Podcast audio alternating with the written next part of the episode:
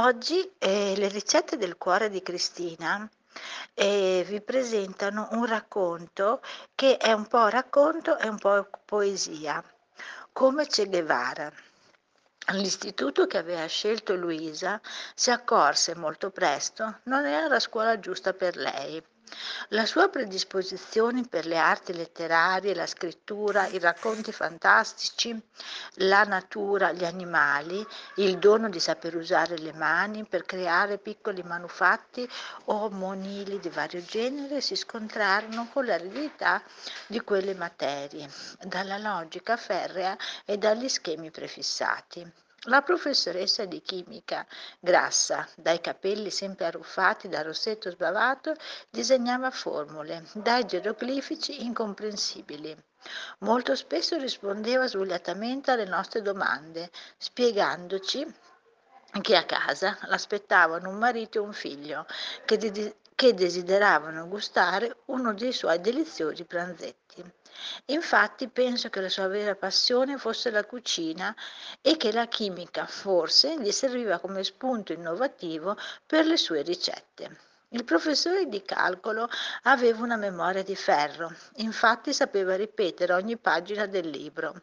L'unico difetto che aveva voleva somigliare ad Elvis Presley, Infatti tutte le mattine si acconciava al ciuffo che aveva ricadente sulla fronte, attorcigliandolo più volte. Un insegnante così si poteva anche eliminare. L'importante era non strappare neppure una pagina del suo adorato libro. La professoressa di ragioneria viveva in campagna e il suo modo di fare tradiva la sua vera natura. Pettegola ogni giorno ci intratteneva lungamente parlando dei difetti, ora dell'uno, ora dell'altro. Ogni tanto andava avanti con il suo programma.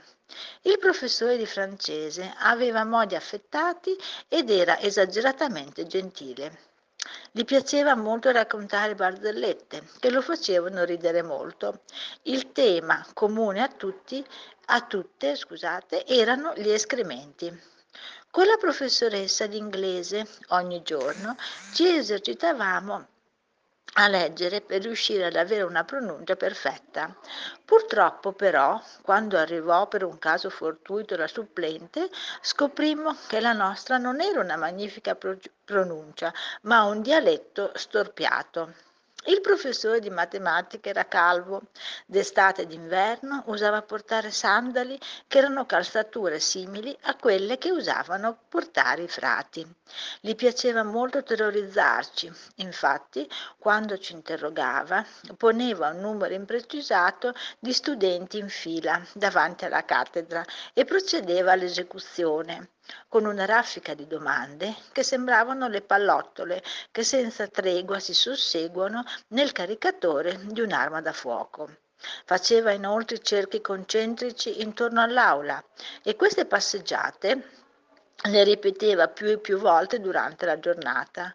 Quando usciva andavamo sempre ad accertarci che non si fosse creato un profondo solco. La professoressa di stenografia era una vecchina piccola e minuta, con una crocchia di capelli bianchi alla sommità della testa. Era talmente bassa che alcune volte per scrivere alla lavagna doveva fare uso di uno sgabello.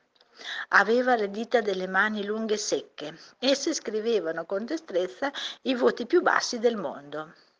Luisa non aveva trovato nessuna compagna con la quale condividere gli stessi interessi. Dopo alcuni anni si mise a frequentare Lorenza, una ragazzina piccolina, dal naso a patatina, gli occhi azzurri come il ghiaccio e i capelli biondi. Sembrava un angelo, ma non lo era. Viveva in campagna e adorava i suoi gatti, che portava sempre con sé, dovunque andasse. Le piaceva molto anche andare in bicicletta e correre per i campi. Non voleva studiare, ma con il professore di italiano riusciva sempre a prendere la sufficienza, perché l'amicizia che, la lega, che legava quest'ultimo ai suoi genitori, più che affetto, erano, erano ideali politici simili. Fu lei che illuminò la mente di Luisa, facendole prendere coscienza delle lotte dei più deboli e dei soprusi dei potenti. Fu con lei che andò alle, ma- alle manifestazioni dove si lottava perché le donne avessero pari diritti. Fu con lei che si, che si unì ai cortei studenteschi che lottavano per una scuola migliore e fu ancora con lei che capitò in un piccolo appartamento dove al posto delle sedie vi erano dei cuscini, c'erano ovunque cucume per fare il tè e mozziconi di sigarette. Lorenza non li rivelò mai chi ne fossero gli occupanti e quando respirando quell'atmosfera magica Luisa si sentì tutto ad un tratto aperta al dialogo e alle confidenze e, e Lorenza iniziò a fumare la sigaretta con la complicità di un'adulta, decisero che era giunto il momento di andarsene. Presero la, la chiave e chiusero la porta. Luisa sapeva che Lorenza e il suo professore italiano erano stati gli artefici dell'inizio del suo cambiamento. Aveva preso coscienza di sé, del mondo che la circondava e stava imparando a lottare.